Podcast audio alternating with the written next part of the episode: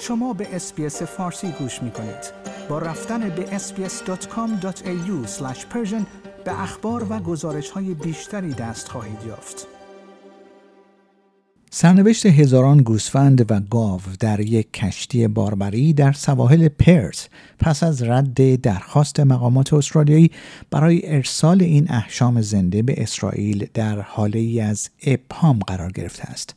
از پنجم ژانویه امسال یعنی زمانی که این کشتی از فریمنتل در پرت به سمت خاورمیانه حرکت کرد و قبل از اینکه به دلیل حملات حوسی ها در دریای سرخ دستور ترک سفر خود را صادر کرد حدود 16500 دام در کشتی MV باهیجان در این کشتی حضور دارند.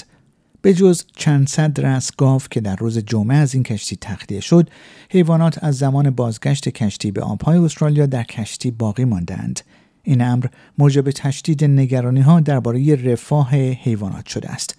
روز دوشنبه وزارت کشاورزی شیرلات و جنگلداری استرالیا اعلام کرد که درخواست صادر کننده برای ارسال مجدد دام به خاورمیانه را رد کرده است.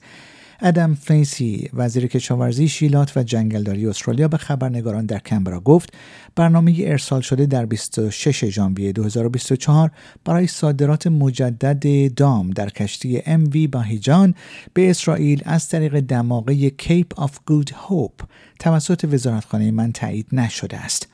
این وزارتخانه اعلام کرده است که به همکاری با سهامداران مربوطه برای مدیریت سلامت و رفاه احشام زنده و حمایت از امنیت زیستی استرالیا ادامه می دهد. بر اساس گزارش RSPCA تعدادی از حیوانات در کشتی MV باهیجان از جمله برخی از گاوهایی که در روز جمعه تخلیه شدند تلف شدند.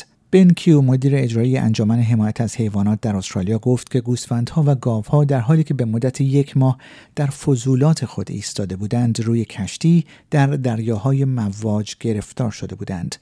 سازمان RSPCA از مقامات استرالیایی خواسته است تا تمام این دامها را از روی کشتی MV باهیجان خارج کنند تا از سلامت آنها محافظت کنند.